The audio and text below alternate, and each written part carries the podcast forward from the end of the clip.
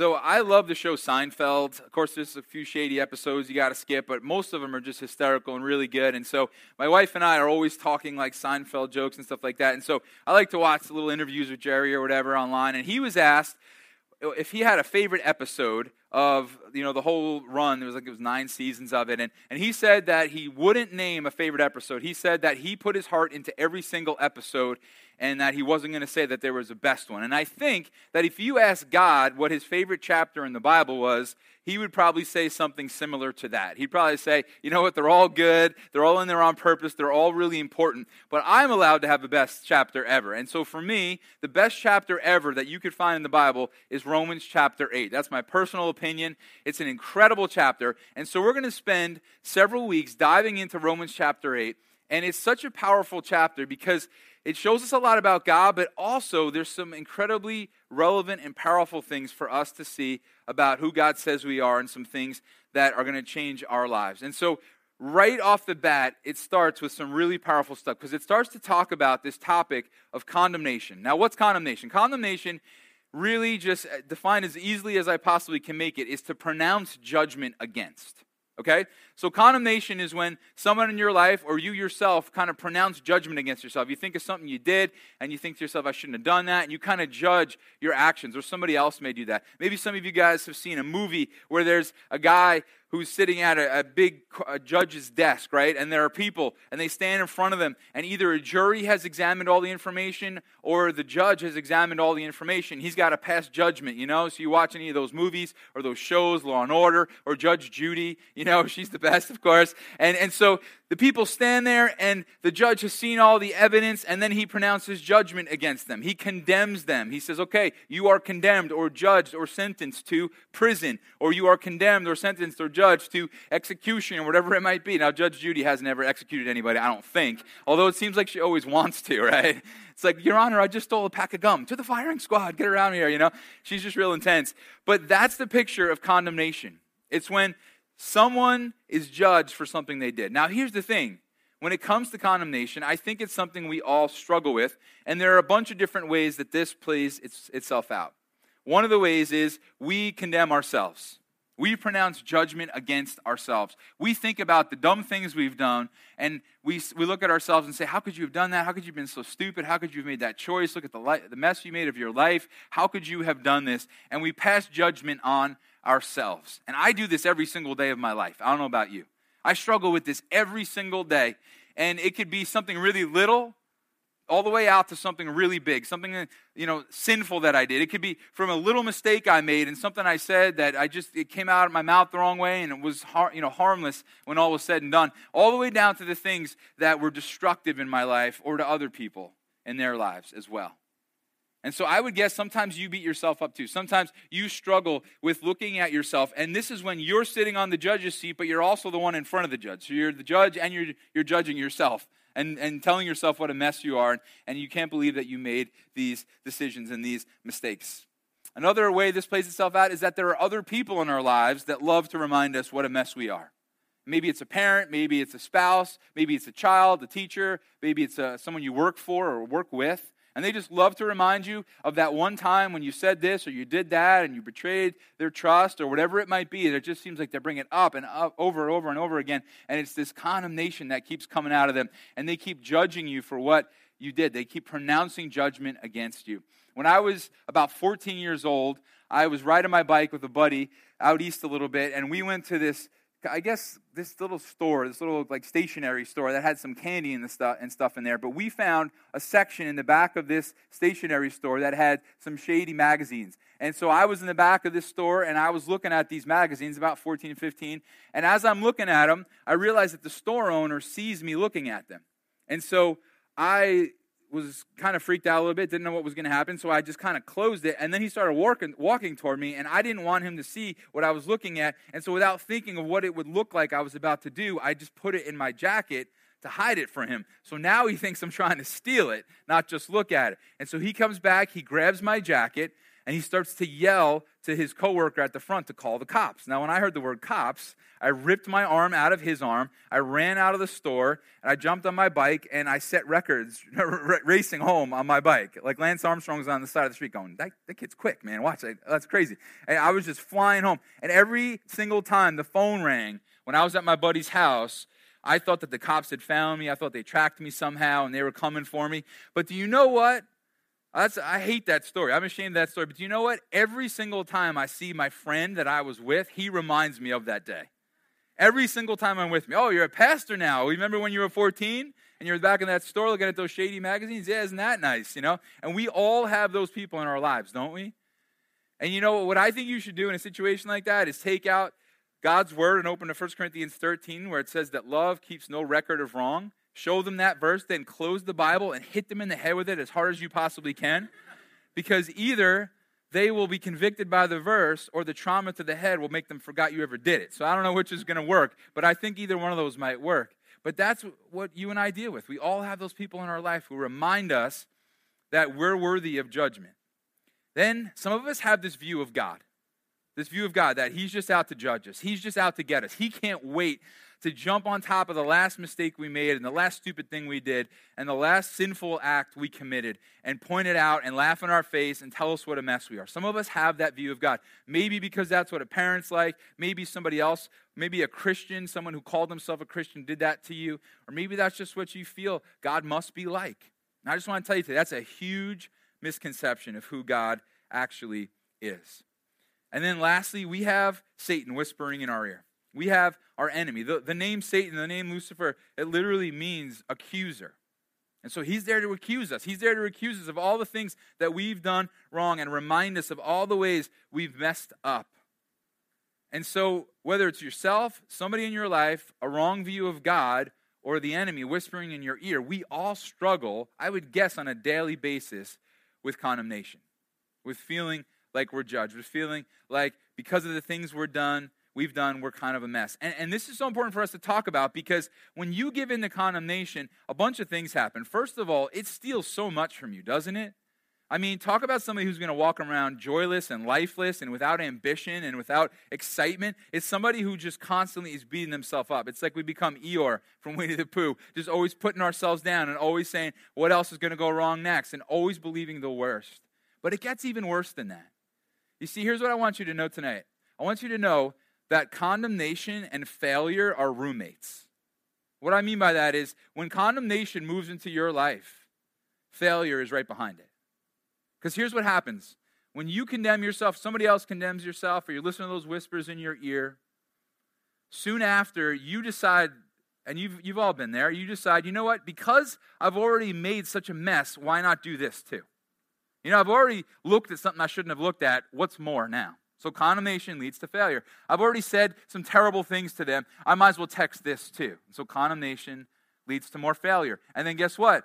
You fail more, you condemn yourself more, and then you fail more. And it's this vicious cycle of condemnation and failure working together in our lives. Uh, I would guess a lot of the a lot of us in this room have even experienced that in the last few days when it just comes to what we eat. Now I know I'm a little older than a lot of you guys, but I'm trying to watch myself, man. And and so Christmas season's really tough. And so I wake up Christmas morning, and I've been doing pretty well with my diet all year. I wake up Christmas morning, and my wife, the first thing she makes is these crescent rolls filled with cream cheese with vanilla icing on top, and she made bacon. It was like my gosh, I just I'm gonna eat this and then go to bed and I'm done for eating for Christmas, you know. But then of course you get to the in-laws' house and there's appetizers all over the table. There's chicken parm out there, and then there's this one dish that's gonna cause some division here in the room. I almost got beat up after the morning services, but there's this one dish, and the and the non uh, the Italians are gonna mock me for saying it this way, but it's called manicotti.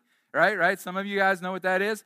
But then we can all laugh at the Italians because here's how they say it: a manicotti, a manicotti. It's like what the heck? Like I never forget the first time I was at Kelly's house and everyone's talking normal, right? Hey, Doug, how are you today? Oh, it's so good to see you. Oh, wonderful. Can you pass the Madagascar? I'm like, like, did you just get injured? Like, what just happened? Were you just hurt by, call 911? Like, I don't even know. And so we ate the manigata, and then we uh, later had my sister and, and her family over, and there's trays of cookies. And, and by the time the cookies and the brownies all make it into the house, we're all sick. Like, none of us wants to eat anything. But what do we do? We go, you know what? I have blown my diet so bad. I feel so gross. I might as well just eat more. I might as well just eat a little bit more, another brownie, another cookie, right? You know, you laugh because you know you did it a couple days ago. You may have done it today, right? And that's just a little image of going, you know what, I already messed up. Why not a little bit more? And this plays out much more with much more consequence in, in our real lives when it comes to the, the decisions that we make, when it comes to honoring God with our lives or not. When we give in to condemnation and we start pronouncing judgment, or we let somebody else, or we have this wrong view of God, or we listen to the enemy's whispers, we're setting ourselves up for more failure. So, so what do we do? Well, today I want you to see what we do as we jump into Romans chapter 8. And this is what Paul deals with. And Paul wrote the book of Romans, and he's this guy that Jesus showed up in his life and everything changed, and he wanted to help others see how much God could change their lives. And that's what we want for you tonight. We want you to see that God could change your life. And if you're not a follower of Jesus, I can guarantee you, you might not call it condemnation, but you feel this, you deal with this on a daily basis as well. There are things you beat yourself up about. There's things others beat you up about. And maybe the reason you don't want anything to do with God or church is because you think God is waiting just to pounce on you for that last bad decision you made. And I just want you to see tonight a different picture of what God's actually like. And so we're going to look at this and hopefully find some freedom and also some victory in our lives when it comes to the struggles that we find ourselves in. And so we're going to look at Romans 8, and we're just going to look at the first word for a second. The first word is therefore. The reason I want to stop there is because Paul was in the middle of a thought right here, okay? When Paul wrote what we know of what we know as the book of Romans to his friends, it was a letter. You know, when you write a letter, you don't put like chapters and verses in there, right? You just write a letter to your buddy, right? And that's what Paul did. And so then some really smart people came along a little bit after that and said, you know what? Let's make it easier for people to find these different chapters and verses. So, so let's put them in there. And they're helpful. In fact, I want to challenge you during the time we're doing this series for about the next eight weeks, I want to challenge you to memorize Romans 8 with me. I want to challenge you. Take a verse, learn it, add another one. As soon as you get that one down, that would be such a powerful thing for us to do together. So here's Paul writing this letter, and everything he said before it is so important. That's why we're stopping at therefore, because we have to realize what Paul said before. See, what Paul was saying before was that he struggled with sin, and that he had really good days and really bad days, and sometimes he hated what he did. And then he said this Who can save me from all this? And he said, Jesus can save me from all this. And then he talked a little bit more about the struggle, and then he said, Therefore, there is now no condemnation for those who are in Christ Jesus. Paul just trying to set the record straight right up front, saying, Hey, I'll be real with you. I struggle sometimes with sin, and I do the wrong thing, and I fall short, and I don't do what God always wants me to do. But I just want you to know that there's no condemnation for those who are in Christ Jesus. So stop pronouncing judgment against yourself, and don't let anybody else do it, and don't think God's doing it, and don't listen to those little whispers in your ear that the enemy tries to trip you up with. There's now no condemnation for those who are in Christ Jesus. That's a verse that'll change your life. That's a verse that you need in your heart to be able to pull that thing out whenever you start to beat yourself up a little bit. No? In fact, my biggest struggle in writing this whole series has been to know when to break the verses up and when to start a new message. Like every verse is so good, I almost feel like every verse needs its own message, but then it would be like a 39 part series, and I might lose some of you guys. It might change from like best chapter ever to like longest series ever, or like most sleep I got in church ever. I don't know what it would become. So we're going to stay away from that. But there's no condemnation for those who are in Christ Jesus. Now, this is such a big deal because every single one of us deserves to be condemned by God. That's what we deserve. That's what I deserve because I sin, because I do the wrong thing. So when I'm standing before God, what I deserve for Him to do is to pass judgment on me and say, Because of your sin, you're separated from me. I can't be in the presence of sin, and you don't deserve anything from me. And the same is true for every single one of us here. And there would be more than enough guilt around us. There's more than enough evidence that you and I fall short every single day, isn't there? I was giving my 11 year old son and my 7 year old son haircuts the other day, and um, my 7 year old was off to the side just watching me do the other haircut on my 11 year old. And and he's just sitting there looking very pensive. And I'm, I'm looking at him like, what's he thinking? What's he up to? And he just goes, Dad, do we sin every day? I was like, yeah, buddy, we definitely sin every day. Yeah. And he goes, did you sin today? I'm like, yeah, man, I, yeah, yeah, I'm sure I did. Yeah, I did some things. And he goes, what'd you do? I was like, so how's this haircut coming, Cade? You happy with this one? You know, like, I don't want to sit there and have to justify myself to my little seven year old, but he wouldn't let it go. He kept asking me. And so I kept trying to change the subject, you know, like a good dad would. No, but my kids know that I fall short every day. that we all do, that we all sin. There's more than enough evidence around every single one of us that what we deserve is nothing but judgment from God. But there is no judgment for those who are in Christ Jesus. Now, that brings up a great question. If there's no condemnation for those who are in Christ Jesus, the question is this How do you get to be in Christ Jesus? What does that mean? Well, here's what it means. If you look at that phrase right there in the Greek, what the bottom part of it actually means is where it says, for those who are in, it means for those who are in a close personal relationship with Jesus. That's how there's no condemnation for you and I. It's when we're in a close personal relationship with Jesus. Well, what does that look like? How does that happen? Well, it's when you and I put our trust in Jesus. We say, Jesus, I'm a sinner, forgive me. I know I deserve judgment, forgive me. And then after that, we get close to Jesus just like we get close to every person around us. It's all about spending time with that person. It's about opening up God's Word. We'll give you a Bible tonight if you don't have one, and getting in there and hearing from Him. It's about praying, which is just simply talking to God. And this doesn't mean that there's no condemnation for those who are in a perfect relationship with Christ Jesus, because none of us are in a perfect relationship. We all fall short, we all still sin sometimes. But we are in a close personal relationship with Jesus Christ. And here's where we get ourselves in trouble. We get ourselves in trouble when we say, Yeah, I'm in a close personal relationship with Jesus, but I'm just not convinced that he's still really okay with me. I'm still waiting for the verdict to come in. Probably um, most of you weren't born when this took place here tonight, but in 1996, O.J. Simpson was on trial for killing his wife and uh, her boyfriend. And I remember where I was when the verdict came out because it was like huge news back in the day. And this was like pre internet. I know, I'm really old. And so I was sitting in my coach's office with a bunch of my friends, and we're listening on the radio to the verdict coming back in. And I remember the judge saying, okay, for this charge, not guilty. For that charge, not guilty. He went on and on and on and on and on. And what I think is going on in so many of our lives, even though we have some head knowledge that Jesus has forgiven us, it's like we're still waiting for a verdict to come in. It's like we're still waiting to hear guilty or not guilty. And I just want you to know the verdict's in. That if you have a close personal relationship with Jesus, not a perfect one, but a close personal relationship with your Savior, the verdict is in. There is no condemnation for you. There is no judgment against you and against me. Now, the next several verses tell us how this is possible. And I have to be honest, some of Paul's language is a little bit confusing. I'm going to do my best to make this as clear for you as I can. But we're going to find out here in these next verses how this even works. Because here's what didn't happen. Everybody pay attention to this. You ready? Here's what didn't happen God did not create human beings, and they rebelled against him. And then he stood up and he said, You know what? I'm just going to give you a free pass on all this. No, see, God created human beings, they rebelled against him, and then someone had to pay the price for that rebellion. Otherwise, there would have been condemnation for me and you. See, the truth is, there was condemnation for somebody, just not me and you. Someone was judged for your sin and mine, just not you and me.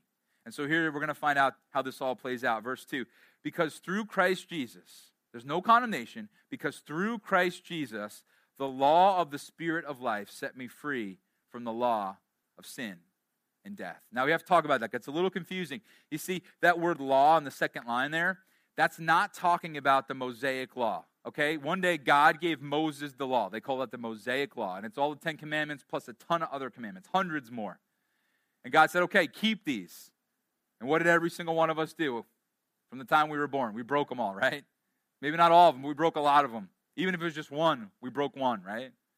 And so that's not what Paul's talking about here. He's not saying, okay, because through Christ Jesus, the Mosaic law or the rules set you free. No, what he's saying here is he's kind of using that word law like a figure of speech. You could take that word law out and put a different word in there, like principle. Because through Christ Jesus, the principle of the Spirit of life set me free from the principle of sin and death. Or an even easier way to understand it would be to think about it like this to basically say, okay, through Christ Jesus, two, two really powerful things were in play. One was sin and death, the other was the Spirit of life. And through Christ Jesus, these two powerful things came into contact, and the Spirit of life swallowed up sin and death. The Spirit of life, the Holy Spirit, beat sin and death, overcame sin and death because of what Jesus did for you and me. And so there's no condemnation anymore because Jesus stood before the judge where you and I should have been standing.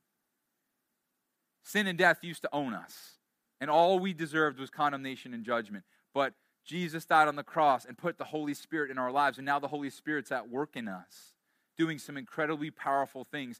And you and I now have, by the grace of God, the power to follow the Holy Spirit's leading. And we're going to continue to talk about what that looks like. And so this is possible. There's no condemnation for you and me because of what Jesus did on the cross and because the Holy Spirit is now at work in your life. Look at verse 3. And this gets confusing. I'll explain this. For what the law was powerless to do, now we're talking about the Mosaic law. Paul, could you not have used some different words, right? Now we're talking about the Mosaic law.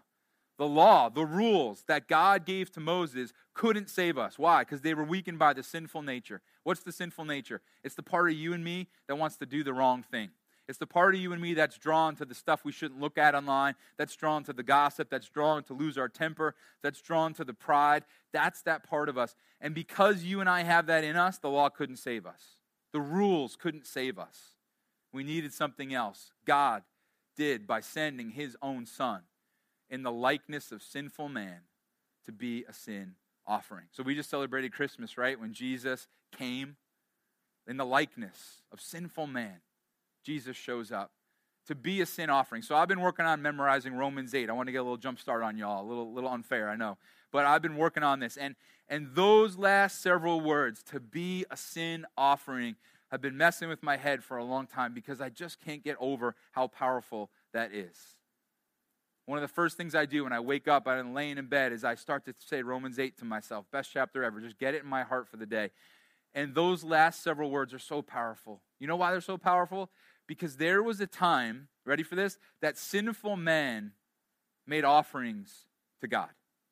But here is God making offerings for sinful men.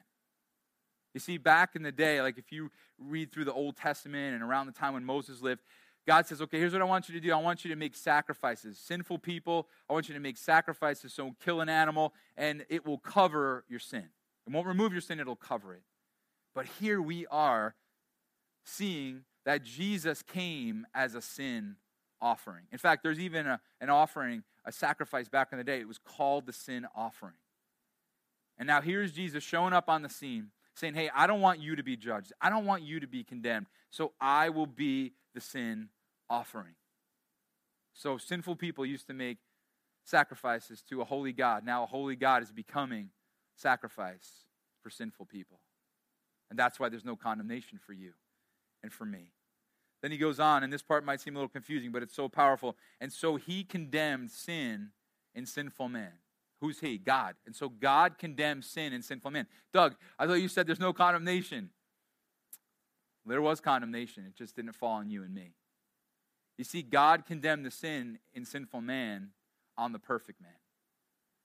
God condemned the sin in your life, in my life, not on us, but on his son, Jesus. Then he goes on. And so he condemns sin and sinful man in order that the righteous requirements of the law might be fully met in us. Remember that law we couldn't keep? Remember the law that God gave Moses that you and I looked at and said, I can't keep this. I'm going to mess up, man. I, am not going to honor my parents perfectly. I'm not going to live in purity perfectly. I'm not going to be able to keep God first all the time. All those commands that we messed up. Well, guess what? When God looks at you, this is crazy. When He looks at you and I, he sees it as if you kept the law right. But you and I didn't keep the law. I know. Jesus kept it for us. Jesus kept it for us. And so the righteous requirements of the law are fully met in you and me because of what Jesus did on the cross.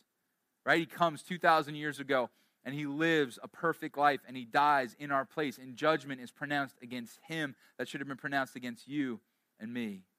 And so when now God looks at us, he sees us as pure and holy as his son my dad's like a master carpenter. He does all this great, great work. I mean, does molding and does all these things. He just makes anything work. It's ridiculous. It's kind of annoying. And and so, like when he comes over my house, I'm like, Dad, uh, let's do some work together. Yeah, yeah, yeah. Okay, Doug, let's do some work together. He comes over, and uh, work, working with my dad means that he makes everything perfect, and I like get him coffee and bagels. You know, like that's working with my dad. But you know what? When people come over and people ask, like, "Oh, wow, this is great. Who did you hire to do this?" I'm like, "Yeah, me and my dad did this." You know, pull up the belt a little bit. You know. And, and really, what's going on here is I didn't do it. I didn't do it. Right? You leave me home, home alone with some hammers and some nails, not going to go so well. But there was my dad. And his perfection as a carpenter kind of transfers over to me when people ask, Oh, wow, this is great. Who did this? And you know what? Leave you and me alone with the law, and we're going to make a mess of things. But our perfect Savior, his perfection transfers over to us. And so now we stand before God as pure and holy with no judgment on either on any one of us. And so let's continue this thought. And so he condemned he condemned sin in Jesus in order that the righteous requirements of the law might be fully met in us. Now listen to this. This gets exciting. Who do not live according to the sinful nature, but according to the Spirit. Now, here we just turned a corner. I don't know if you saw it. We just turned a corner here. We went from what was happening and saying, okay, there's no condemnation for people who have a close relationship with Jesus. But now we're turning a corner because it says here that we're not going to live according to the sinful nature anymore, but according to the Spirit. So it goes from what's been done for us to now how we can live. You see, because there's no condemnation for you, because God doesn't judge you and I, we can now live not by those cravings of that sinful part of us that are always drawing us down the wrong road, but we can start to live according to the Spirit. We can start to cooperate with the Holy Spirit in our lives. I know I'm throwing a lot at you tonight, but there's no other way to do it. So just stick with me because I didn't want you just to hear there's no condemnation. I also wanted you to hear that when condemnation starts to go, when condemnation, the roommates of condemnation and failure, when condemnation starts to pack its bag and leave your life, failure will start to leave your life too. Not perfectly. We'll still stumble, we'll still fall, but more and more as condemnation leaves, as judgment leaves, be it from us, another person, our wrong view of God, or Satan's whispers in our ears, as that takes a hike, failure will more and more start to leave our lives as well. Because now the cycle's broken. You see, when you start to realize all the judgment that should be coming against me is no longer coming against me and all the charges have been dropped, suddenly I'm empowered to start to live a life from my Savior who did all that for me. And I'm not walking around beating myself up like Eeyore anymore, saying I always make a mess of things, I always make a mess of things. Now I'm starting to say, wow, God's changed my life and God's forgiven me. And man, more and more, I'm going to follow this Savior and I'm going to cooperate with His Holy Spirit in my life. Now, I want to tell you this for the next three weeks, we're going to talk about what it looks like to live according to the Holy Spirit, to cooperate with the Holy Spirit. The next several verses that Paul brings up have everything to do with this. And you're going to walk out of here for the next three weeks, each week, with a little bit of a game plan of, okay, how do I honor God? How do I live according to the Holy Spirit? How do I cooperate with the Holy Spirit? How do I let Him lead me and empower me? But tonight, I want you to see what Jesus has done for you and me. I want you to see that Jesus frees us from condemnation and empowers us to live. I don't just want you to hear the first half of that tonight. I was really tempted to do that, but I want you to see that we turn the corner and we start saying, okay, but now that I'm free from condemnation, the Holy Spirit can empower me to live a different way. Now that all those accusations against me have been dropped, I can live a different way. Think about it like this, because I know I'm throwing some heavy stuff at you tonight. Think about it like this Imagine a man on death row. I was just talking with Steve Dubo tonight, who's a corrections officer, and he was explaining some things about prison to me. And I, have been researching some stuff about death row a little bit recently, and, and it's a horrible place. It's a horrible place. Here are people, here are men waiting just simply to be executed. They've stood before the judge, and the judge has examined all the evidence and has said this You are condemned to die. Wouldn't you imagine with me that that person living in death row doesn't have many aspirations in life? Doesn't live much in, in much of a victorious way, isn't imagining that life in the future is going to be anything at all, but just simply waiting to be executed because there are legitimate accusations against them, probably beating themselves up every day for the mess they made of their life.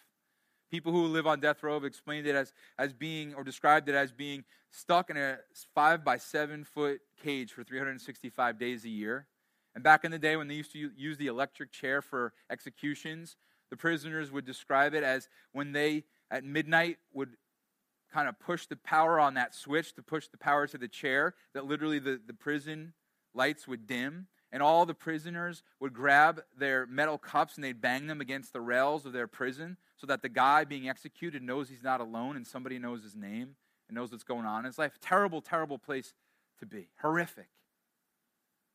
And so here you have a, a prisoner just waiting for the lights to dim for him, you know? Just counting down the days. Guilty, condemned to die. But can you just imagine if somehow, some way, someone were willing to take that inmate's life who was scheduled next? Can you imagine that inmate as he's in his cell and the lights are dimming and it should have been him? And not only do the lights dim, but, but after the lights have dimmed and this man has been executed in his place, somehow, some way, he's been freed and all charges have been dropped. I know it sounds like an impossible, ridiculous scenario, right? But that's your story and that's my story. You see, you and I had nothing but judgment and condemnation against us, and it was right of God to do it. But instead of the lights dimming on you and me, they dimmed on his son. And you and I get to walk free. We get to walk out with all charges dropped.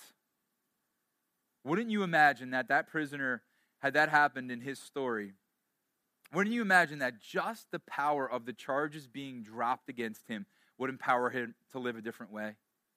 Wouldn't you think he'd live a different life on the other end of that experience?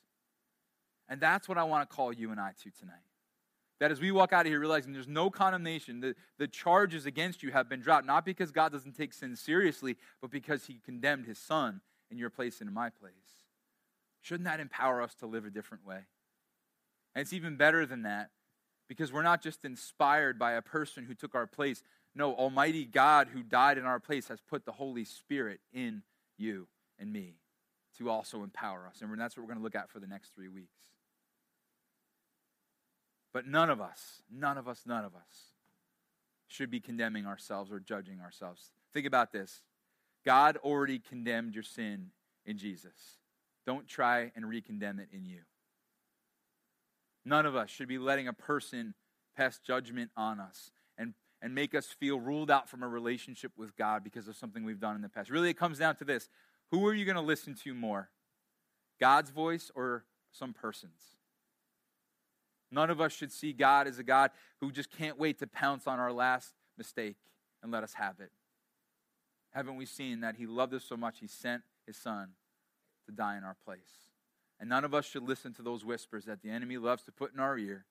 You're just a mess up. You're just going to do it again. You're never going to be free of this. Now, see, there's no condemnation for those who have a close personal relationship with Jesus. And Jesus sets us free from condemnation and empowers us to live. And so, as followers of Jesus, we just can't go there. It's probably going to happen tonight, probably happen tomorrow. I'm just talking about my own life. You know, happens to me when my kids aren't around and it's just quiet and I'm, I'm driving somewhere and I just start to think about a stupid decision I make. I got to catch myself in that moment and say, wait a minute, there's no condemnation for me. Someone was already condemned in my place. That's what you have to do as well. And as condemnation packs its bag and starts to leave, more and more we're going to see failure do the same. And so if you're a follower of Jesus tonight, will you enjoy the truth that there is no condemnation for you? And will you let that empower you to live? Let that empower you to cooperate with the Holy Spirit. What does that mean? We're going to look at that for the next few weeks. But I would love for you to begin to start praying this week. God, would you help me to cooperate with your Holy Spirit in me? Would you empower me to live a different way? If you're not a follower of Jesus, everything I said tonight is available to you. Again, I know I threw a lot at you tonight, but the simple truth is, you want to just bring it all down to the most simple phrase that there possibly is. It's that Jesus loves you so much, he died in your place. He removes all judgment against you and all condemnation. And He wants to show up in your life and do in your life what you can't do yourself. And I say this all the time. I know we look at our sin and all the things that are trying to pull us down these different roads and distract us from God. It's fun for a season. It is, I know. I know, I get it. I've been there. It's fun for a little while. But then it always just punches you in the face, doesn't it? It always messes with you. There's always consequence way greater than what you hoped this would work out to be. You always hoped, hey, if I head down this way, even though I know God doesn't want me to, it'll work out this way or that way. And it, it just never does. And so I hope tonight you would just look at this loving Savior who wants to rescue you from that along with the rest of us who still stumble and fall down sometimes. And you'll walk free and you'll stop condemning yourself, letting anybody else do it, or seeing God as doing it to you. And you'll let Him empower you to live a new way.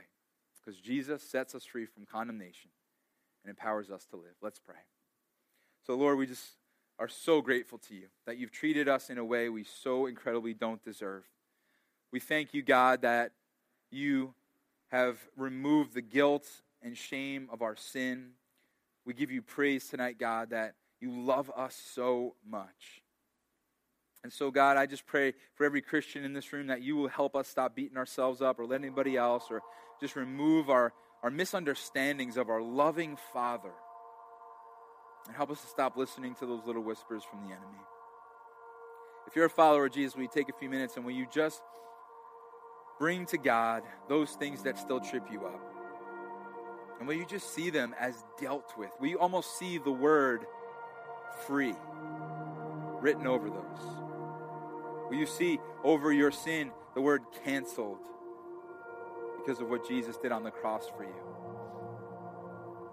Will you ask the Holy Spirit to begin to help you cooperate with Him? And if you're not a follower of Jesus and you want to put your trust in Him tonight, you can just pray something silently like this Jesus, thank you for forgiving me for my sin. Thank you for taking my place. Thank you for having my sin condemned in your body. Thank you for getting on a cross and dying and rising again. Would you forgive me, God, for all my sin? And would you empower me to live a new way? Would you put your Holy Spirit in me? And would you let the Holy Spirit do things in my life that I can never do myself? Thank you for this amazing gift of salvation. In your name I pray.